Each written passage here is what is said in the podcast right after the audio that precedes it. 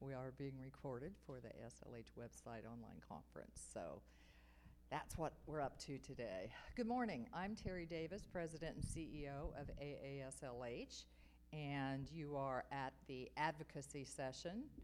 Um, if that's not the session you meant to be at, no, I'm just kidding. Don't get up and leave, please. I want to introduce um, our presenters today. First is Kim Fortney, and Kim is the Deputy Director of National History Day. And then uh, Gail Silberglied, and Gail is the Director of Government Relations at AAM. And Gail and I have worked together for, I don't know, oh, since she came to AAM, maybe three or four years or something now, on um, Advocacy Day uh, for a very long time. So, welcome to both of you. Welcome, Kim. I'm going to kick stuff off, and then we're going to have each of our presenters do a short presentation and then um, leave some time for discussion. But um, how many of you in the room, just by a show of hands, do advocacy of one sort of or, uh, or another at the federal level? Donna. How many of you do it at the state or local level? Do any advocacy? Okay, so some of you don't really participate in advocacy um, at all. One of the things that um, I really want to make the case for is that advocacy is as important to your program um, and to your work as preparing financial statements, having board meetings, doing communications plans, putting together collections policies, and all of the other stuff that you do. Um, I, I can't imagine a world where things are just given to you without asking. And certainly with this um, community of museums and historical organizations around the country that do such important educational work as you do, we need to let our policy uh, makers understand how important the work is that you do and, ha- and what you're doing within the communities that they live within uh, in particular. Otherwise, why would they think of us when it's time to make any decisions on the Hill? Well, the first thing that you may say is, I don't have time for all that. That's, I, I used to say that. A lot of people have said that. But you certainly, um, I think, need to make time, and you can find ways to do that. We'll talk a little bit more about that later, but find ways to do that by wrapping it into your PR and communications and marketing and making it a part of your everyday work as opposed to thinking of advocacy as a separate program where you need to have separate staff and separate time and, and all of that. Think of advocacy as a part of what you do on a day to day basis. So, my, my main um, thing that I like to tell people is if you don't ask, you ain't going to get it. And so, certainly, if you want your um, people within your um, community or at to know what you're doing and to support you, and certainly at the national level, if you would like to see more money coming down to um, museums and historical organizations uh, from IMLS or from any other source, you have to ask. There's absolutely uh, no other way around it. So, we'll talk a little bit more about some ways that you can do that later, but what I'd like to do is to, for you to hear a little bit um, first from Kim about the advocacy efforts for National History Day, and then from Gail. And so they will tell you about some of the national efforts that you can participate in. And um, then maybe we'll bring it back down a little bit closer to home towards the end of the presentation. So I'll turn it over to Kim. Thank you, Terry. Good morning, everyone. Um, I'm Kim Fortney with National History Day, and I'm thrilled to be here to talk about um, both National History Day um, and how we as a field can, can work more closely to, together to ad- advocate for all of us as a whole. Um, I like to think of um, a, a synonym for advocate to be ambassador. And uh, that, that's something that we might think that all of our, our staff members, our colleagues are doing. You know, we want people to think of themselves as, as an ambassador for the in- institution or for the field. Um, but just some food for thought are all of us doing that down to the frontline level and back up to the board level? Um, I'd like to talk a bit about National History Day, but very briefly, um, could I see a show of hands of who is very familiar with, with National History Day? Okay, a couple of you are. Um, well, just, just the highlights then. um, national History Day is a national program. It has been around since, since 1974. Um, it's not a day. It was a day back in 1974, and now it uh, is made up of many days. Um, in fact, the national contest is a full week in mid June. And uh, it, we want to just con- convey it, it, sounds trite, but History Day is every day because we are studying history, we are making something of history. We're serving about 700,000 students and 40,000 teachers every year through the program. Um, and the, the main component of our program, of course, is the national contest, which does culminate each June, as I mentioned, um, in, in Maryland. Um, we have 57 affiliates, which we're very excited about. We have all 50 states, um, with all, all 50 states doing a, a, program now for, for National History Day. We have Guam and uh, American Sam- Samoa, the Department of Defense schools in both Europe and Puerto Rico, and we have two inter- international affiliates, um, East Asia, which is essentially Shanghai and Seoul, and the brand new one in South Asia. And that's where Kathy Gorn is right now. She's on a, on a plane to Indonesia um, to welcome them into the fold and do some training with their faculty. And it's very exciting for, for her to have that opportunity. Um, the, the contest begins with a regional level and then state and then t- to the national level. Students do their research on a topic of their choice um, governed by an annual theme, and they can enter in one of five categories. So they, th- they can do an exhibit, a documentary, a performance, a website, or a paper. And in all of those except paper, they can work in a group of up to five if they want. So what, what I love about this program is there really is something for every learning style and every, and every skill set. So um, what I wanted to talk about in terms of National History Day is that our primary goal has been for a, a long time to elevate history education to a stronger position. And one way that we have done that is our recent ev- evaluation study. And I brought some handouts with me, which I'll pass around when we're done so I don't have noise in the microphone. Um, but we, we conducted an evaluation, I shouldn't say we conducted, we commissioned an evaluation um, which is a, f- a formal study um, done by a, a, group in, in California called Rockman et al. We asked them to look at um, student achievement and whether or not the program actually has a, a quantitative impact. You know, we had 30 years full of anecdotal stories from teachers and kids and parents who say, hey, this is an awesome program, it changed my life, these kids are doing wonderful things, isn't it great? And that's wonderful news, and we, th- they're you know tear-jerking stories in, in some respects. But this is a data driven world, and it really doesn't cut it any, anymore to say, well, we know there are kids out there being positively impacted. We need to actually say, we know because here are the numbers. so we had, had this um, study done, and it, it, they, they looked at four schools across the country um, for a one year period. They looked at pre and post um, standardized test scores, writing samples, other kinds of per performance measures, and interest in history and civics. And what we found does confirm, thankfully, what we hoped it would. And we're very proud to, to, to, be able to issue the bold statement that National History Day students outperform their peers. How cool is that?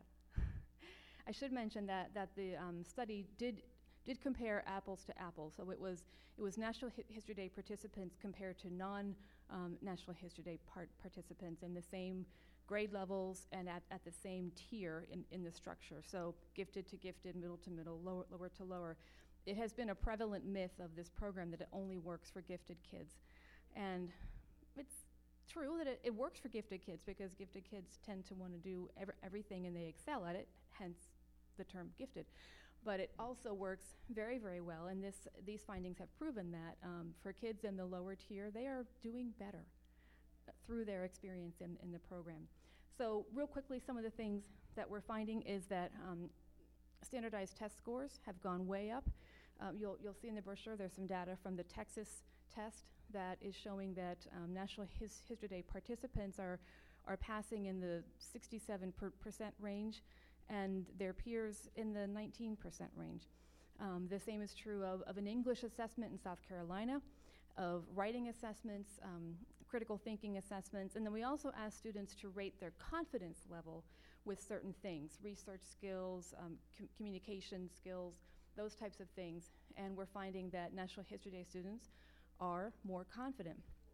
One of the coolest things about the many wonderful aspects of, of this study is that we're finding that, um, as you would assume would, would be the case, that when students excel in history and social studies, those skills just don't stop there. They transfer. So they're excelling in math, reading, science, and all the things that tend to get more attention than, than history. Um, so we're very excited about that, and again, I'll have these to give you at the end of the session. So we have this great study that costs lots of money, and we have these snazzy brochures, and it's on our website. And what do we do next? You know, how, how do we move the dial with this data? So we're having our um, groundswell efforts, our, our, our um, state and, and regional coordinators, our troops, more, more or less, boots on the ground. They're going out there speaking with schools, speaking with um, teachers and ad- administrators, speaking with community members, town leaders, that type of thing, um, up, up to the state level about the findings and about not just what it says about National History Day, but more broadly, what it says about history education. Um, so they're doing that effort. We've been taking it with us on our Hill visits. As you are probably aware, um, Congress is not in a money giving mood at the moment, so we're not really, you know, it's not having much of an effect currently, but it's, it's keeping our presence there and letting, letting them know that, that we um, have a good product, that it does well, and that it helps the whole field to move forward. Um, we are sharing it with current funders, with potential funders, um, that, that includes foundations. But what I wanted to talk with you about is that it is a tool for all of us. Um, since, as, as I mentioned, it is just as much about history education generally as it is about National History Day. We all can use this data. Um, I, I'm not seeing anyone in the room uh, who at- attended the session yesterday, but if, if you were at, at the session yesterday morning, please raise your hand with um, Janet Gallimore from Idaho State Historical Society. Okay, well, if you have a chance, look, look at the good work that Janet is doing. Um, she is using the, the data from an executive point of view. She's using it for advocacy at the state level, for fundraising at the state level, for marketing and rebranding their programs, linking to a program that now has proven results. And she's amazing, A, but B, has just done gangbusters with this. Um, and then we also worked work with a teacher who, who co-presented with us who talked about how he's using the program in the classroom. Um, the, the core message that I have for you today is that we cannot move this dial by ourselves. You know, we just, there are, there are seven of us full time, and our board and our message, but we need everyone else to be sort of beating the same drum. And I would like to encourage that um, we, as, as kindred spirits in, in, in the history world, work toward a common goal of elevating history ed- education to a to a place where it, it is respected and honored as much as math, reading, science, etc., because it relates to those topics. So, simply put, if we want to do this, if, if we want to affect change with pol- policymakers, with um, people who you know can really make things happen um, locally and nationally, and just as importantly, with the general public, we have to have a plan. And, and our, our attitude can't just be, let's make them understand, but we really need to go and convince them um, with data like this, but also bringing in students, bringing in teachers, and really having a common message or a common voice to convey that with. So, how can we make this happen? We, we could spend millions on a big, fancy marketing campaign that we all are asked to chip into. I'm not thinking that's going to happen. you know, somewhere along the line, boards are going to say, What? it's not going to happen. Um, but what, what we can do, which is relatively inexpensive, is to think about how we explicitly convey the message of each of the programs that, that, that we run. And I, I say we because I, I, I come from, from the field prior to working for National History Day, so I, I still speak we anyway. Um, but each, each exhibit we have, each school program we, we run, each time people come into our building, they should be encountered by somebody or several people who are talking to them about the importance of history ed- education and al- also about the, the Im- importance of understanding history, the content itself. Um, if everyone's sort of conveying that message, in, in, in addition to, well, the bathrooms are down the hall to the right, it's going to, it's going to help us all out together. Um, so, we, we should be asking everyone to, to do that and thinking about our, our collections, our holdings, um, in a way that they're not just you know pretty things that we do great exhibits about and programs, but how are those things important to the community? Um, how are they important as educational tools that can be used in, in the classroom and beyond? So I'd like to see us work as a common um, field with, with a common voice as much as possible. And uh, I want to give a nod to my friend Greg Stevens, which is who, who is a colleague of Gail's at AAM. Um, he came up with something he calls the, the bullseye, which I don't have visuals, and it's better to, to con- convey visually, but since it's being recorded anyway, I'll try to explain it. Um, the, the, the bullseye, think of it as the, the center circle um, that is basically the, the, in, the individual. So it's all about us, so we're, we're in the middle, right? Um, then it goes out from there to our institutions, to in, in, including them in, in, in the group think. Um, but then it goes on to the community level, and then to the field level, and eventually to everybody else. And it's our job to make sure that the message is the same from the middle out. And therefore, we need to be using the same terms and speaking the same. And maybe what needs to happen is um, a forum sim- similar to one that Terry held um, se- several weeks ago that Kathy at- attended, and, and some, some, some other leaders of history organizations that, that was a fantastic uh, way to begin that conversation. And I think more of that type of thing will happen in, in the future. But I, I do want to leave you with the, with the idea that, that I started with, which is that um, in, in, in my sense, the noun ad advocate is the same as the noun ambassador. Um, and we need to think of ourselves that way that we're ambassadors not just for our institutions, but for the field at large in terms of raising that bar, moving that needle or that dial of history education. Thank you.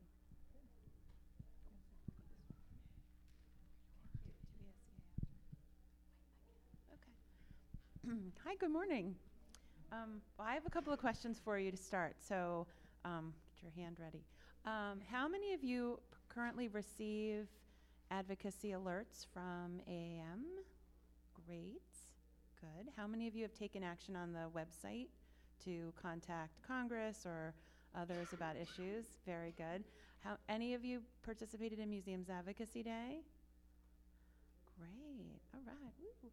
Um, okay, so those were my questions about the current activity. And then the other questions I have, do all of you work, how many of you work in a museum or a historic site? Do all of you? Yeah. Um, and how many of you, you have had elected officials visit those sites? Great. At all levels, federal level, state level? That's great. Good. Um, and how many of you do educational programming at your site? And how many of you do you think have elected officials who know about that kind of work that you're doing? That's not as many hands as the first part of that question. And how many of your sites are serious economic drivers in the community and tourist attractions and really bringing a lot of money to your base, your hometowns? And the second part of that question is how many of your elected officials are aware of that? Maybe not as many. So, okay, so that's our that's our starting point. Um, I have to tell you a little bit about myself. I worked for 11 years on Capitol Hill, um, met with constituent groups for years and years, uh, many of them over and over and over. Every year they came back with the same message or or slightly changed message. Um, and I also have another piece of um, background, so I, I have a sense of where some of you are, and that is that I ran a small nonprofit, a 200,000 budget, um, small nonprofit for about a year after I left the Hill. So I understand what it's like to be a small museum or a small association. And how many of you are from small institutions? Okay, good. So, um, so I have a pretty good idea of where you're all sitting, and I have a very good idea of where a lot of elected officials are sitting when they're in their offices meeting with constituents. So I want to tell you a little bit about the principles that we use at AAM um, for our advocacy because these are largely learned from my time on Capitol Hill and the um, efforts working with the field. The first is speak with one voice. Now, when I first got to AAM, I got to know a lot of the field, and I found very quickly that we don't speak with one voice. And I thought, well, how do we get on the same page and make a clear, compelling message when, you know, it, think about what it's like for you if you have four or five people who ask you for something, but they all want different things. Wouldn't it be more effective if those four or five people got together and said, Boy, we've thought about this, we've worked through this, and this is what we want? So, from an elected official's perspective, when you hear a coordinated um, message, it's going to be much more effective. And I just want to give Terry a great shout out here because Terry was so incredibly instrumental in getting our field to say, um, to, to even care about advocacy. I mean, it was so clear to me that people care about advocacy, but Terry was a real leader when I got to AAM three and a half years ago. So I just really appreciate all that she's done to help us all speak with one voice. Um, there's definitely strength in numbers. Um, if you picture the scene in a congressional office, I'll get to Advocacy Day in a minute, but if you picture the scene from an Advocacy Day meeting where you have sitting around the table um, a historic house represented, a botanic garden, an art museum, a children's museum, and a maritime museum. That's a very powerful message right there, just from who's around the table. Add to it an independent consultant who happens to run a small business that's affected by the museum community. That's another strong message. Add to it someone who is a student who goes to a local university in their that member of Congress's hometown, and they're going to make a compelling case about the um, they want to stay in their hometown and they're where the job's going to be. So all of these people around the table make a great, great compelling message together. It's really important to have a clear, concise ask.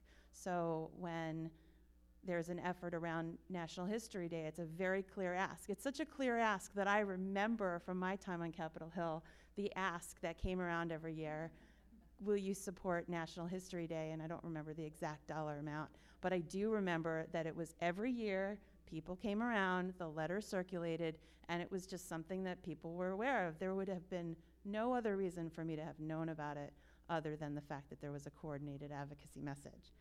Um, I think people make a lot of assumptions around their elected officials and you should never assume anything. Don't assume that they know the programming you do.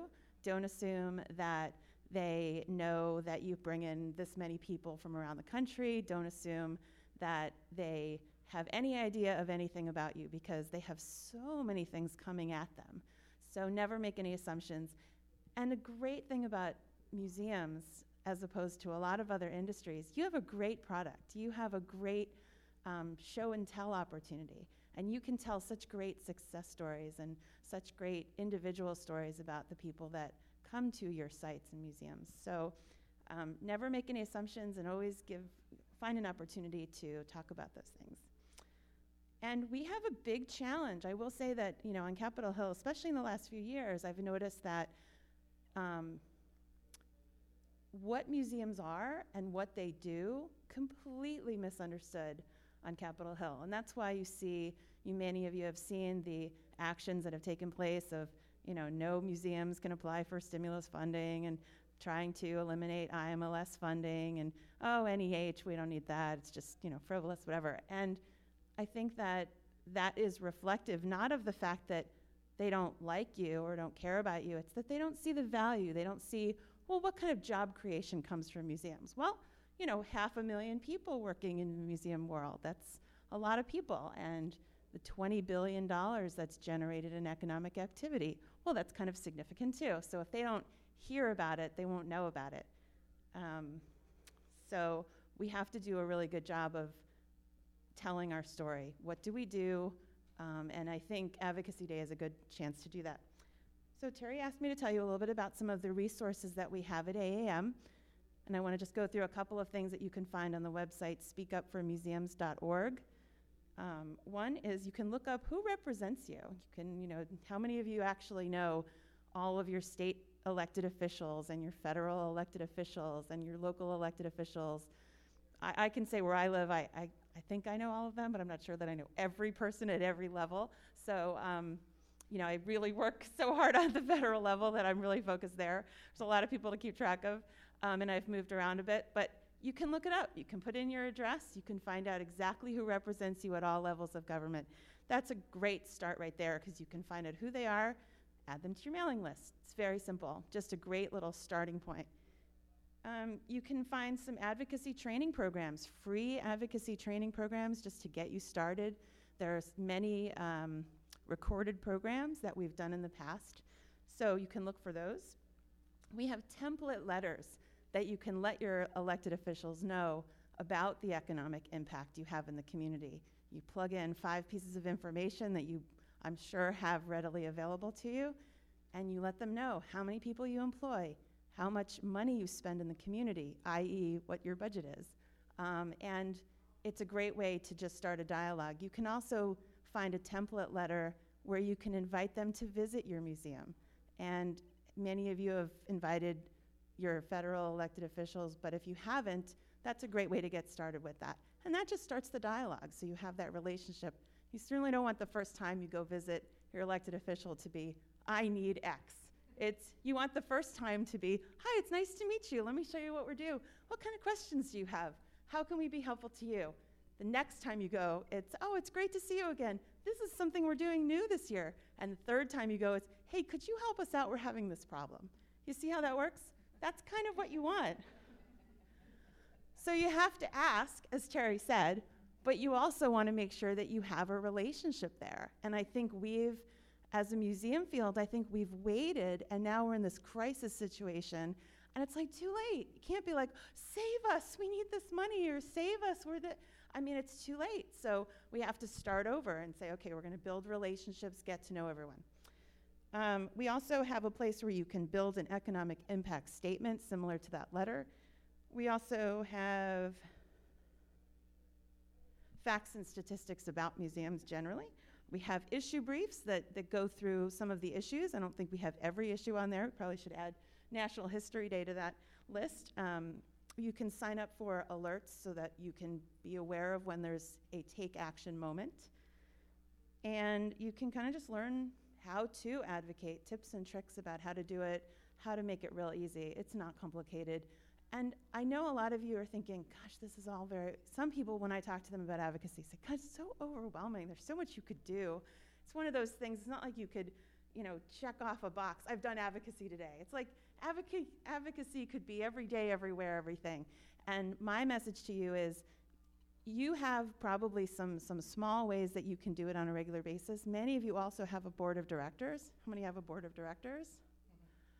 Yeah, maybe there's somebody on your board of directors that would be your that could become your advocacy point person. They could um, do an advocacy report at your board meeting. They could get to start meeting your elected officials. They could be the ones to set up those meetings. How many of you have a board of directors that want to be asked to do something aside from contribute money? Yeah. So that's where you have somebody on your board, maybe more than one person is probably a good candidate for this.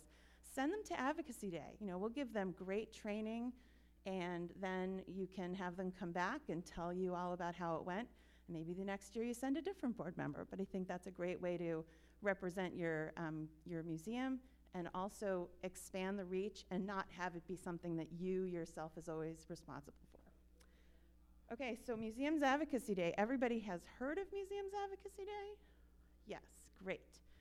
Um, it's a two day event in Washington, D.C. I have save the date cards here, February 27th and 28th.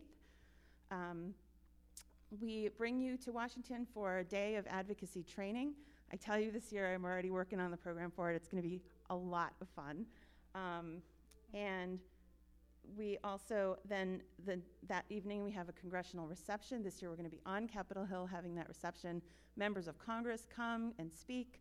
The next morning we have another event. Members of Congress come and speak, and then we send you to your congressional offices to visit your elected officials and their staff. And it's a great, great way to not only get your message out there, introduce yourself to those folks, but it's also a great networking opportunity because you're going to be working with your st- state delegation as you make those visits.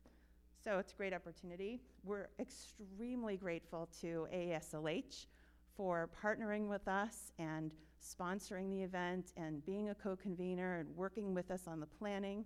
So thank you again, Terry. Um, Terry's my hero. Um, and um, as Ford Bell mentioned yesterday, AASLH is having their board meeting in Washington around Advocacy Day. So I'm really thrilled that we'll have so many AASLH board members with us this year as well. Um, the other closing point I want to make on Advocacy Day is that, as I said, I was on Capitol Hill for many years, and everybody has an Advocacy Day.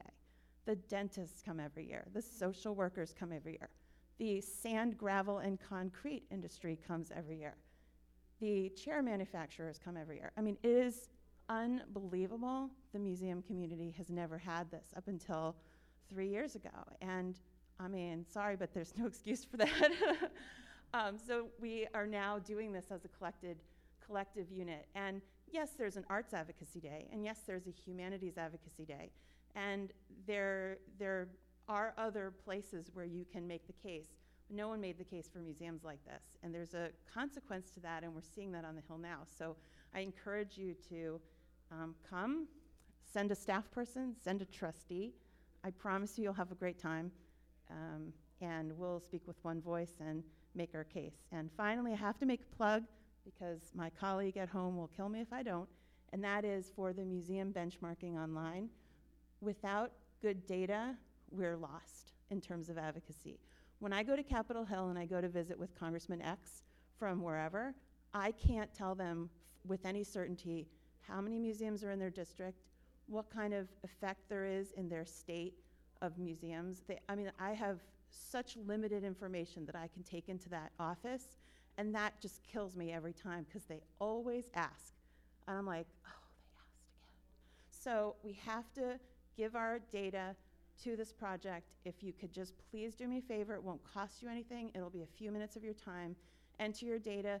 Some of you might be familiar with the Museum Financial Information Survey, the MFI. We used to do this every three years and it was a book that came out. That's no longer. It's now online. It's real time. You can slice it and dice the information in all kinds of w- great ways. And so my pitch is please enter your information into there. There's also a subscription so you can get some information out of it, but we really need the data in there to help us make the case for museums. So thanks for letting me talk about all of this, and I'll pass it back to Terry.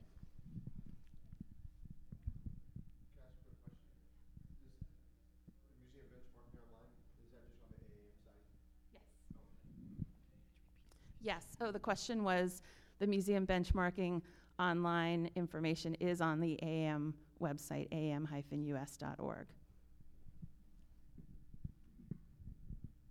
Any other questions before we get started, or, or uh-huh, go ahead.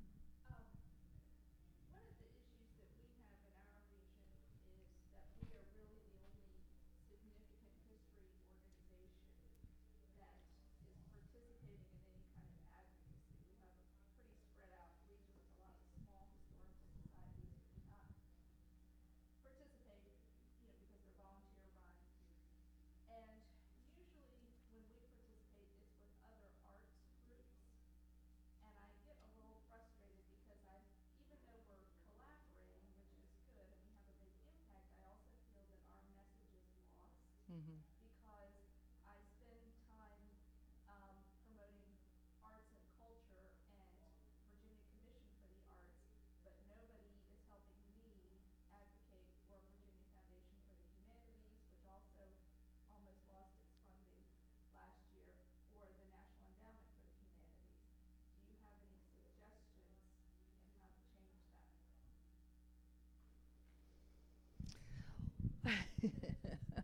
Now, you're with the Humanities Foundation?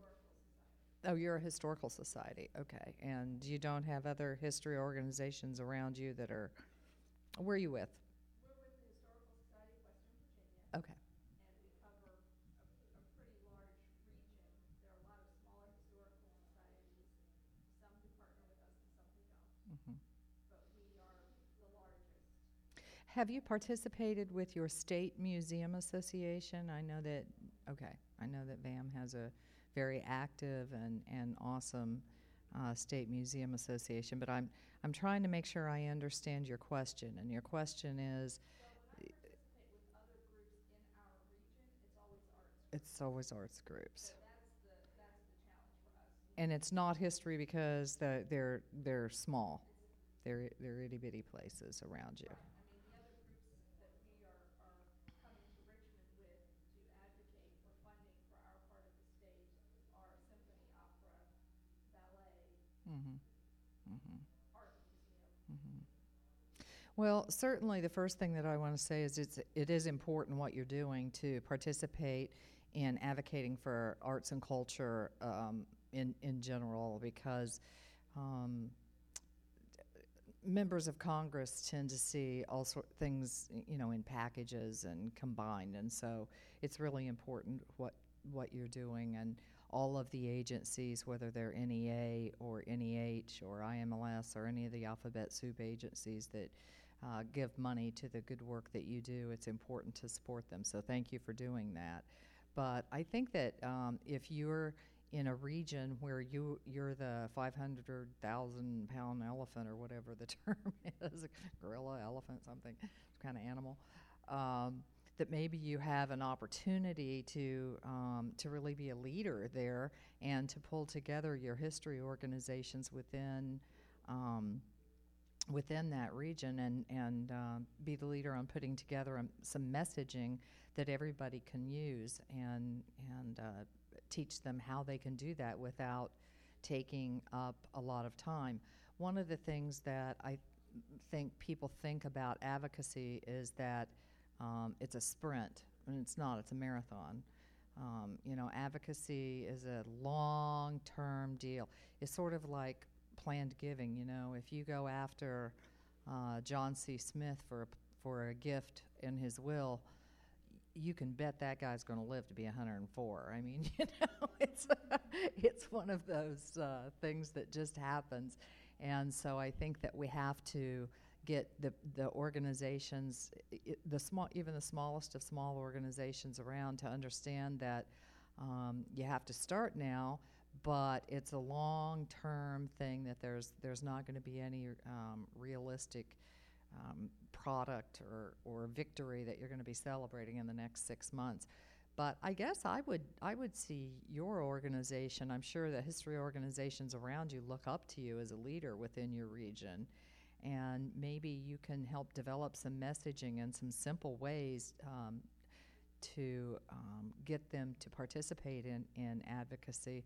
The deal that Gail was talking about with the template letters online and things like that, when the advocacy alerts come out, and I don't know if those organizations get those or not, um, we pass them along, so maybe they get them from us, maybe someplace else. But I mean, it literally takes seconds when you get an advocacy alert to type your zip code in there, and um, the text is already there.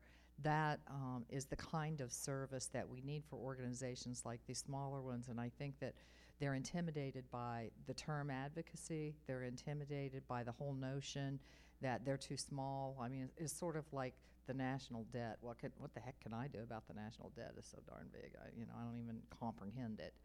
Uh, but I think that if you can help them understand that there is a, a role, that the number of small organizations in America is astronomical. Um, you know, IMLS used to say that there was 14,500 museums in America. Those of us in history always knew that those numbers were just outrageously small because there's that many history organizations if you want to count the ones like you're talking about.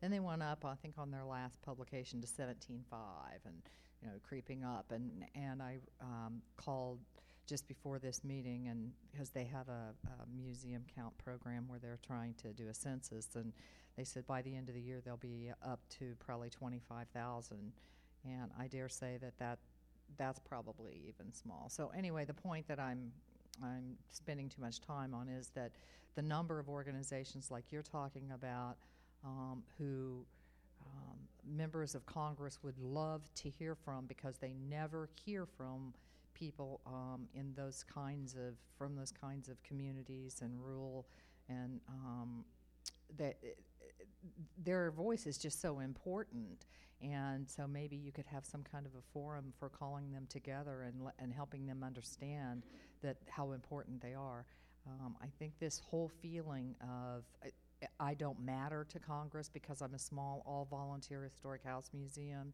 is a real problem that you um, might be able to help do something about. Do either of you have anything to add to that? Yeah, well. I would add two things. First, the arts community has been at this longer, has more money behind it, and um, I can tell you just from the Washington, D.C. presence, very, very strong presence. And we work with them because we represent a lot of the arts community and are proud to do that. Um, but it, it's like a whole different thing. They've got, you know, sort of like the the big giant museum versus the little giant museum. I just feel like, oh my God, how'd they get all that resources?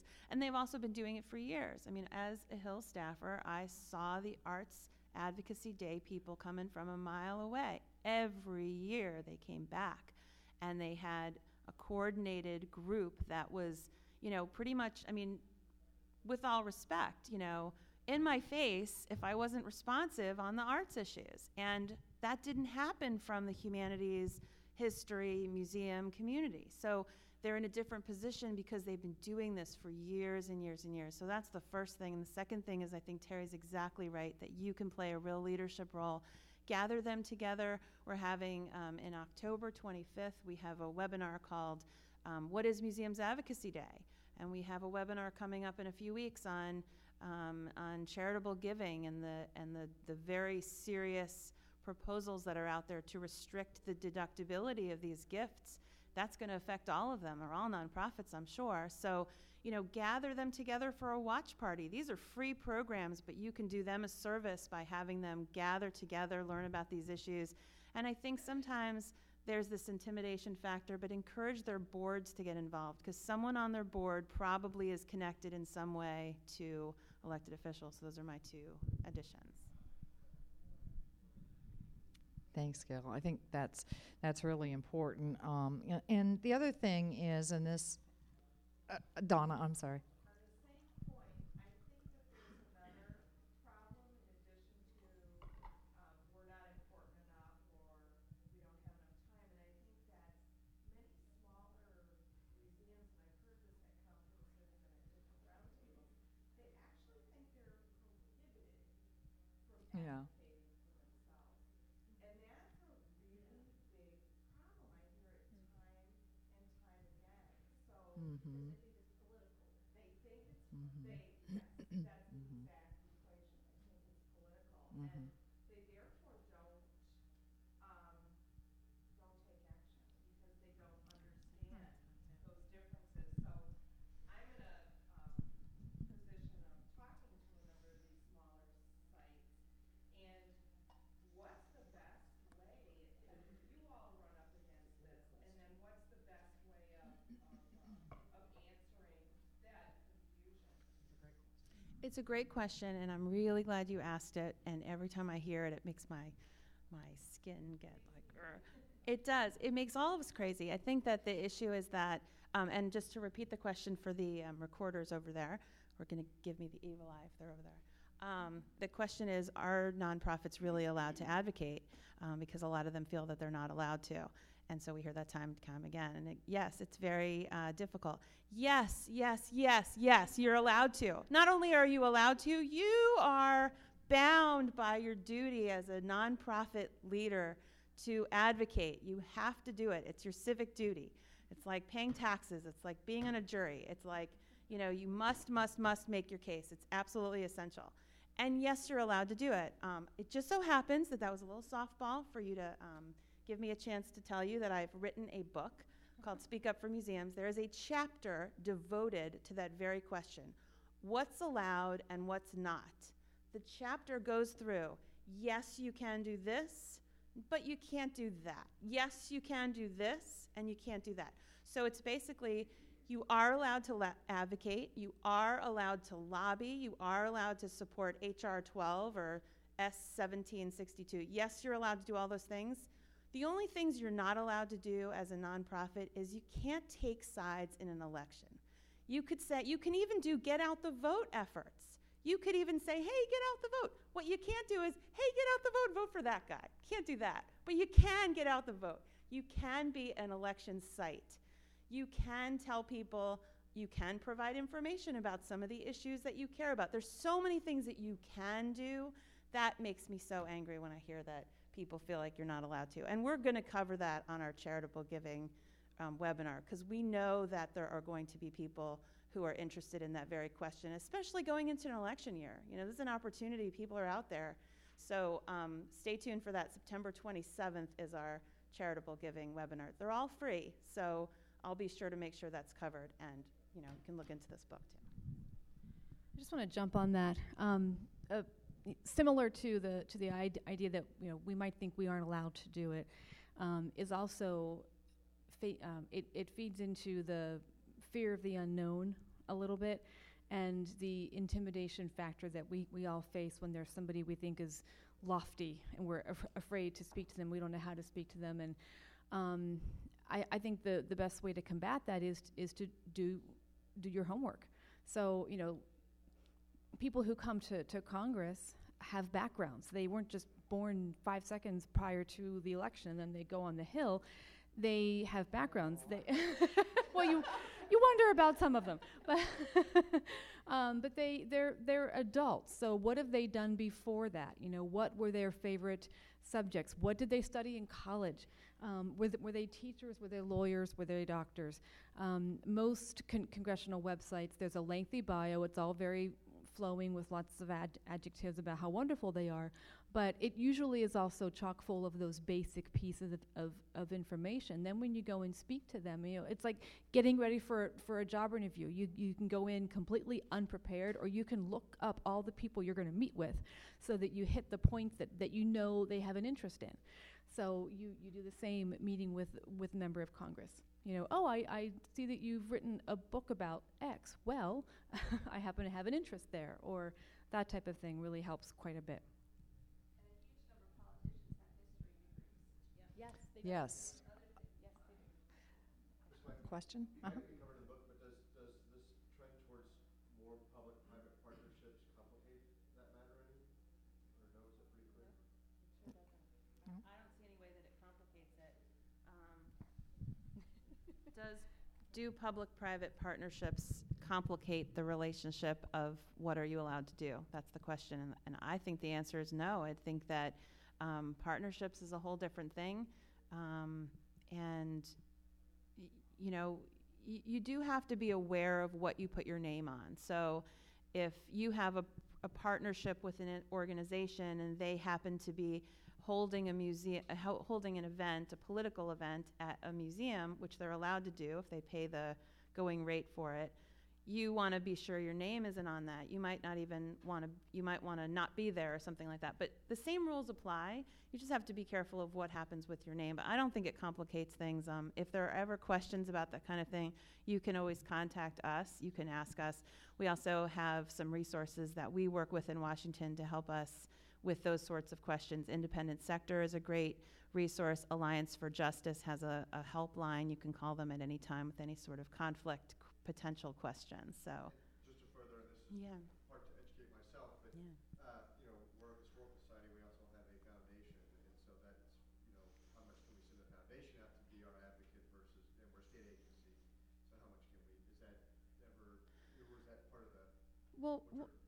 One thing that comes up with the state agencies is that, you know, you do have restrictions on what you can do as a state agency in terms of lobbying your state. Just like if you worked for the National Park Service and you were a museum under the Park Service, you, you, you have to be aware of what you're doing on company time. But you as an individual are allowed to identify yourself as an employee there, but you're here in your personal capacity. So you could come to Advocacy Day, for example, and say, in my, my work situation is X, but I'm here as a private person because I care about this issue. So there are times when you have to sort of, you know, be a little careful of that, but usually there are definitely ways to make your case. And certainly as a citizen, when you signed your employment contract, you did not sign away your rights to advocate. So if you care about an issue, you personally can always, always advocate on it, no question about it. Gil, you might want to talk a little Yeah. bit about the difference between advocacy and lobbying too, because I think that that's where some of the confusion comes in. Sure. Well, advocacy is sort of broadly defined as making your case. So just talking about what you do and showing the economic impact, showing the educational impact. Lobbying is this small subset within there that is making your case for a specific piece of legislation. Um, it- you know, we urge the congressperson to support H.R. 12. That would be an act of lobbying. But there's no prohibition against that, except for you couldn't, as a nonprofit, spend 100% of your time doing that. There are restrictions. I've never come across a nonprofit that that that goes over that line. I've never come across it. Even AAM, we have three staffers who are registered federal lobbyists, and even at AAM, we don't go over that line of, of spending too much time, money, whatever, on lobbying. So there's a restriction in terms of how much time you're allowed to. Trust me, the museum community is not over that line. They're not spending more time than they're allowed to lobbying and advocating. So, yeah, if you are like, I want to find you because you'd be the first person I've ever heard of. It, I mean, that's just not the, that. That's a concern that we hear as a as sort of the, what do they call it, an urban legend. But that's not the reality. I think that there are times when you have to be mindful of your state employee and you have to do certain things, and you're a federal employee and you're allowed to do certain things. But you, as a private citizen, can always, always, always lobby and advocate. No question about it. Um, this difference between advocacy and lobbying is a really, im- a really important one. When you get the, the alerts and says, please do, a, um, please go into the website and say support uh, this particular bill, and that is lobbying, and it takes you two seconds, so you, you know you know you haven't spent a lot of time on it. Um, that's one thing. But one of the points that I want to make about advocacy is that it's a happy thing. advocacy is about telling stakeholders about the good work that you do. And I can't imagine why you wouldn't want your um, members of your state legislature, your county, your federal to, un- to know and to understand about the good work that you do. Um, when I said a minute ago that it was um, a marathon and not a sprint, um, what I meant by that was, Gail, which Gail alluded to as her time on the Hill of people coming in time after time. It's hard to imagine the first few times that you have your state senator or your county commissioner or whoever, and you make a big deal and you, you know, they love photo ops and you, you put it in your newsletter and you have your picture taken with their big white smiley teeth and you, you know next to your uh, tractor or whatever it is you're going to do and put it in the paper and everything it's very hard to imagine at the time that that happens how that's going to pay off in the long term but those things do pay off in the long term when you get um, somebody who really understands what you do and is associate, associated with what you do. And it's amazing how many um, congressmen, for example, will say when when they're um, when they're campaigning, uh, "Well, I went out to X Y Z county and stood by, you know, and saw this wonderful work they're doing in the tractors and so on and so forth," because they want people to understand that they're out in the in the hinterlands of their um, of their um, constituents. Now, this goes true holds true for you if you're in an urban city urban center too. But my point is that um, they they have they can use you as much as you can use them, and I think that advocacy should be a happy thing of telling um, the world, and certainly this is an important part of the world about the good work that you do. So just just don't leave them out. Um, surely, you when you do marketing for programs, you have lists, database that you send stuff out to uh, press releases or something. Just make sure that they're on there as the smallest, smallest thing that you can do, and then um, give them a phone call for a special invite to come out and and uh, be seen at your place. Um, they they love to be seen at places and have photo ops. So think about it as a fun thing and and um, um, a thing of pride and not necessarily as a, oh my God, I got to add advocacy to my list of things to do. Oh, it's me. What am I going to do now? I've got another thing to do. Gosh, we do a lot of that, don't I? I am a big whiner, in case you can't tell. So I, I totally get it when you add stuff to your add stuff to your list. I don't do it at at work, but when I get home, I'm like, oh my God, you would believe what I've got to do now, you know. So I totally get that. I think that if you um, consider advocacy as a part of your marketing plan uh, or PR, w- and especially within your strategic planning, you'll find it just sort of happens organically, that it's not something that you have to spend a lot of time thinking about. That's where you want to get to where you don't have to think about doing advocacy. And then all of a sudden, when people like Gail say, raise your hand if you do this or that, you're like, oh my God, I'm the perfect person. To, uh, you know, I've done everything that that Gail at AAM says I should do. I, I must, you know, I must really be special, and, and you are. And so I think that you need to think about strategic planning um, and think about the role that advocacy plays within your communications within uh, strategic planning. Uh, since we're talking about clarification, I want to go back to a very simple thing that I was confused about at another session, maybe on Thursday, Mhm. where we were talking about emailing versus writing in hard copy. We were suggesting email doesn't work. Our legislative people. Mm. So in other words, we're talking about commemoration events and all of that and funding, and they said, don't do email, and I thought, wait, wait, I don't know about that, so. Um, well, think about, first of all, think about your own email. I mean, there's something different about getting a letter that has your um, letterhead and has your, you know, whatever. Or a phone call. I mean, think about how you react to these things. I get bazillions of emails every day. I do respond to all of them, but I, I get so many that I think that I feel like people have an easier time deleting an email than they do that. On Capitol Hill, anyway, which is what I can speak to, everything's handled the same way, so it doesn't matter. Um, in fact, when I was when I was still on the Hill was the time of 9/11 and anthrax, and the information flow of paper was so restricted that if it did get there, it was all irradiated and it smelled funny, and you just didn't even want to touch it. Um, so, I will say that um, in a congressional office, everything that comes in is entered into their database the same exact way, whether it's an email, a phone call, if, if you're a constituent. Now, if you're not a constituent, they pretty much don't want to hear from you. Sorry, that's just the way it is. Um, but if you're a constituent, it does go in the same way. Um, I will say the other thing I get asked a lot of times is, you know, what's the most effective message? And I think to Kim's point, it really depends on who you're making the case to. And so doing that research is so important. I mean, think about the message of why would you give your support to National History Day, a different argument might work with everyone in this room. Or why would you support money for IMLS? A different argument might work best for each person in this room depending on your background and your experience. So, to that point. Tell me who said that and I will go tell them.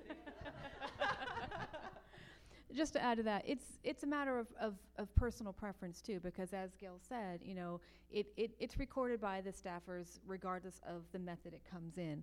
Um, you know, mailed letters do go through that ir- irradiation process still, so it can take weeks and weeks and weeks for things to get to the hill, and then the the point is moot. It's long past when you wanted to send them an invitation to something.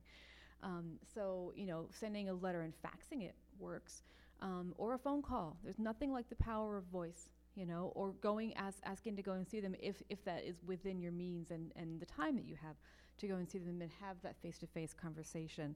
Um, those things work better. And you know, when when we want our grassroots folks to go and call their their House members or um, senators. We kind of give them talking points and say, we'd, we'd like you to focus on X, Y, and Z, but we want you to tailor it to what is going to be the best message you can give because you are a constituent and as you know there's there's no way to un- understate that. They want to hear from their constituents and they don't necessarily care what you think if you aren't one. Um, just as you might not if, if you were in their shoes you know they, they need to play to the people that will hopefully reelect them.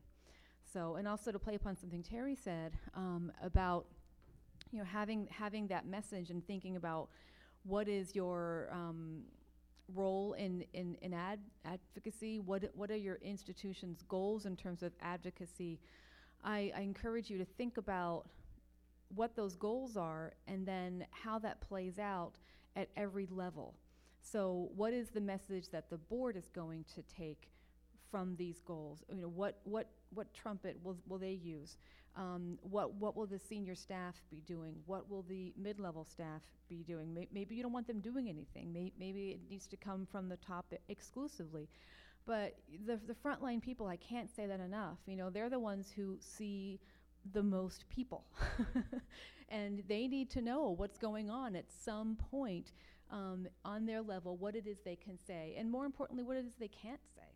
Because you sometimes have a, a goal with ad- advocacy that you're trying to keep under your hat because you, you have a mission there that you really want to get something accomplished. And so you need to let, let your frontline staff know okay, here's what we're trying to do. This is what you can and cannot say um, ab- about that so that you're all speaking with one voice with a common purpose. Can I, I, I just want to add one thing. Um, I think that the point that the person who said, as you mentioned, it's better to write a letter than send an email, my guess is that their point was that it's better to personalize your message. And I will tell you that with AAM's online advocacy tools, you can do exactly that. So it could take you three seconds, as Terry said, um, to put in your information and hit send. But we usually in those unless it's like you know vote today, um, usually we have a box in the template where you can optional. Um, you can input some personal information about um, how this particular issue has impacted you. So, for example, I support 50 million for the IMLS Office of Museum Services. Here's my information, and that that's all in there. You might have a box where you can say, and we got one of those grants, and it helped our museum do X, Y, Z. So you can do that online. You can do that through a letter. You know, yeah, there are going to be a handful of um, congressional offices where the member of Congress might see some of those actual letters. They just as as likely will see some of those emails. It's all handled the same way. One of the other things that I wanted to mention is what it, um, what type of a dialogue it is that you have with um, your members of Congress or your state legislature and how you start talking to them.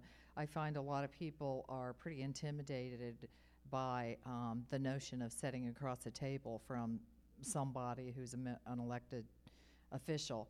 Um, a, yeah, chances are um, in DC of sitting across from that elected official or most of the time you, you get staff members um, that you meet with anyway. And, I, and the first point is that those staff members are, are just as important as the elected official because they are the voice of the elected official. So if you are relegated to a staff member, don't, don't feel you know, slighted. That's just a matter of the process that they go through. But they do get everything, as far as I know, back to the member of Congress. But one of the things uh, and one of the techniques that is really, really um, good, whether you're talking to a staff member or a member of Congress or state legislature, is to, you know, how people like to talk about themselves. Uh, get them, get them talking about themselves. Well, what, what, what's your favorite history organization? You know, and where you, where you grew up? Did you grow up here? And, you know, have them give something, some information to you that you can use against them.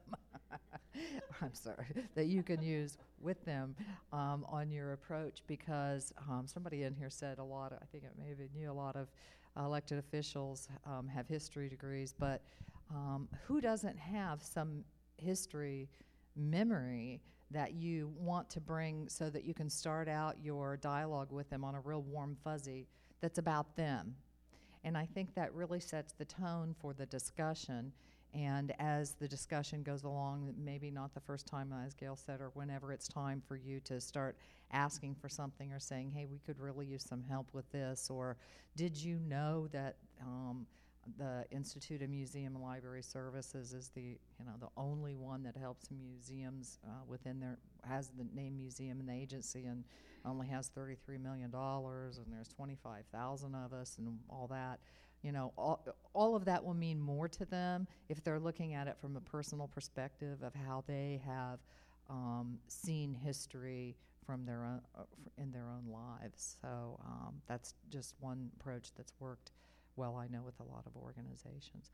Um, many organizations that have uh, members of Congress out to um, visit them, as as the ladies have said, have done their research, and can uh, tell the congressman or or whoever it is, we know that you voted for such and such, and here's how that helped my. And it may, and it may be something as simple as um, zoning or a highway or something like that. If it's a state, it doesn't have to necessarily be something that that involves culture that they voted on that's impacted your museum because you all know as well as I do that if you've got a public site that all sorts of things around you and your environment impact uh, the, the visitor experience at the site. So those are important things too. What other kinds of questions and help can we give you? Come here and then there. Oh, uh, Uh huh. uh, pretty active on my state association. Good. What state? Kentucky. Good. Uh, and so how can the state associations uh, get involved in, I mean, what, how do you see their role in advocating for a lot of those small volunteer organizations, one or two SAP organizations? Do you have any suggestions along that end? Yeah, well, first of all, thank you for working with your state association. When we do Advocacy Day, we want to make it clear that we are a field, that we are a broad based field, that we are the AASLH, we are the science and technology, we are art museums, we are public gardens, et cetera, et cetera, and that we represent all the regions of the country and all the states across the country. And um, you happen to have some very important people on Capitol Hill from Kentucky. And so we um, would very, very much welcome the Kentucky um, State Association as a partner with us on Advocacy Day. Um, we have people from state associations that are helping us plan the event. Um, so I'd love to talk more with you about that. Just having Kentucky listed as a supporter and sponsor of Advocacy Day makes a huge impact. We go to Capitol Hill and they go, so you know they sort of like it's sort of like the sign of appro- sign of what is it like the good hap- housekeeping seal? It's like the accreditation seal.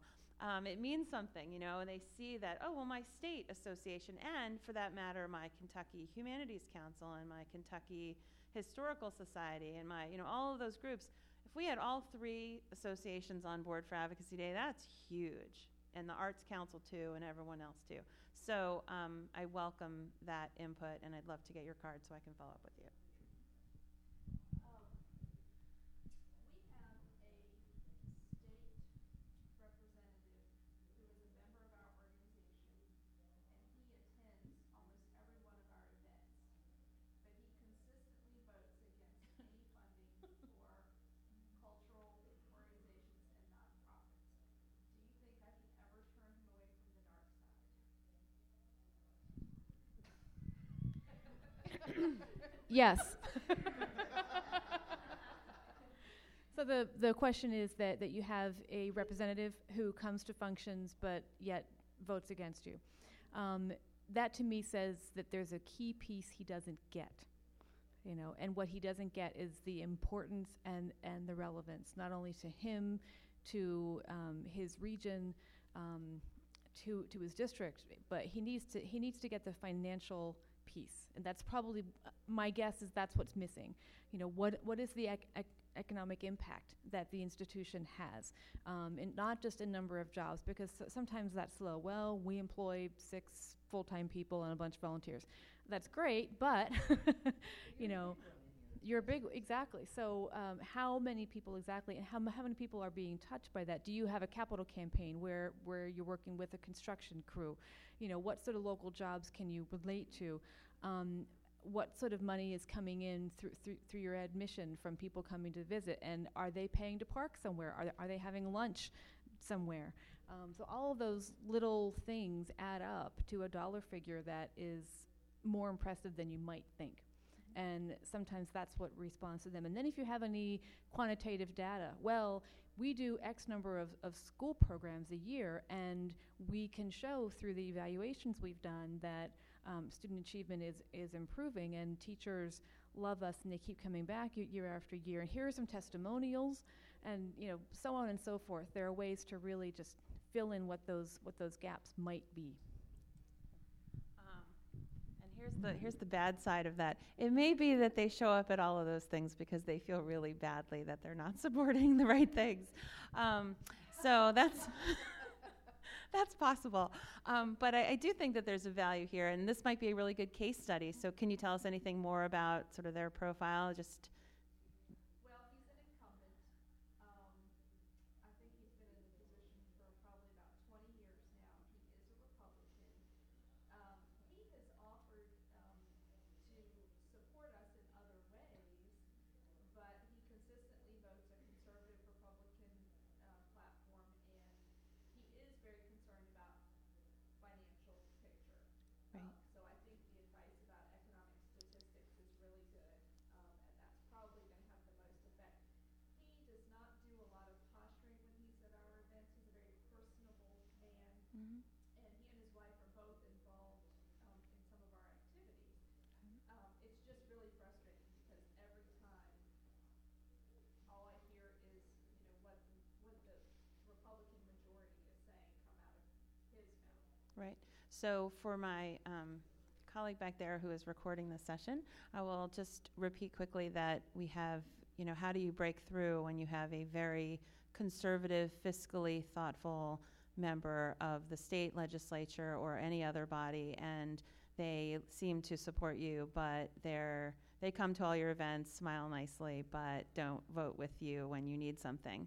And um, I think that the economic impact will will help. I think that showing them your um, peeling paint and showing them your collections that are at risk and showing them your storage facility and perhaps arranging a tour where you can show them not only some of your things but show them some of those other smaller um, historical societies and some of the desperate cir- circumstances that they're in they might just be willing to go to bat for you. It might be that their perception is that they go to these banquets and they go to these events and everything looks very spotless and sparkling and the drinks are good and everything sort of feels right to them. So they don't maybe they may not have a full picture of what it really looks like. But I think show them your peeling paint is kind of my my thinking that could help. The other thing is that there are often tax issues and um, zoning issues and other things that they can be helpful with. So, for example, in, on Capitol Hill, um, you know, someone might be able to be very helpful on this charitable giving. It turns out that a lot of the um, very conservative Republicans are the ones who are saying, yeah, don't touch that charitable giving deduction. And they know that they're not going to be supporting the nonprofits with funding from the government. So we all better incentivize it for our public. So they actually are the ones um, John Thune from South Dakota, very conservative Republican, who's one of the leaders on this issue. So I think that you can go to them for things. We had an example I want to share with you just to show you how these things work. At Museums Advocacy Day, brand new member of Congress from Illinois, um, re- very Republican, very conservative, very, um, very hardline, ran on no funding, no funding, no funding, which is fine. And, you know, I respect that um, to a point. Um, so they come in, and the constituents are like, they're not going to support us. Why do we have to go visit that guy? Oh, nothing's going to come from that, blah, blah, blah. They're all complaining about it. They went in there. Turns out that they said, you know, how can we be helpful to you? Because that's one thing that you can do to sort of start this kind of thing. And it turned out that they were planning to have a congressional arts competition, which many members of Congress do, and they held it at their museum, thus building a relationship and starting that dialogue. Now, that doesn't solve your financial woes, but it certainly helps to raise awareness. Um, it's something you can talk about with your board and your funders and everything else. So I think don't write them off. Never write them off. It's great that they're supportive, but show them the peeling paint. Can I just add one more thing? I just want to add one one more comment to that, and that is um, use the power of your network. So if you are going to Rotary or to Lions Club meetings, or somebody else on, on your staff is, if, if, if you aren't the executive director, though I'm guessing you are, um, you know that that helps so much because you you go to those things weekly. You stand up and talk about uh, who you are and what what fantastic things that you're doing in in the um, local area and that network will build and it might be you know two years down the road that it pays off and so you, you, you begin to know well you know all, all politics is local right so who knows this person what board members can you reach out to that um, socialize with him at, at the country club or whatever it is, um, and how you know is is this person ever coming to Rotary or um, coming to hear what you have to say? So what part of that network can you use? And you know that's why it's so important to, to build it and to maintain it and to stay active in it so that it, it can be there to help you at those moments when oh dear I have to get to this person right now with this most important message. Well, our time is up. You have evaluations on your chair I wish you would fill out, but uh, the last thing I would like to leave you with is um, just because Congress says they don't have any money, it doesn't mean they don't have any money. and just because they don't have any money for you this year doesn't mean that it's going to be like that forever. Remember, this is a marathon and not a sprint. And please uh, keep at it because eventually it will pay off. And hopefully, in another two or three years, we'll be sitting here doing some cheering about the good work. Thank you so much.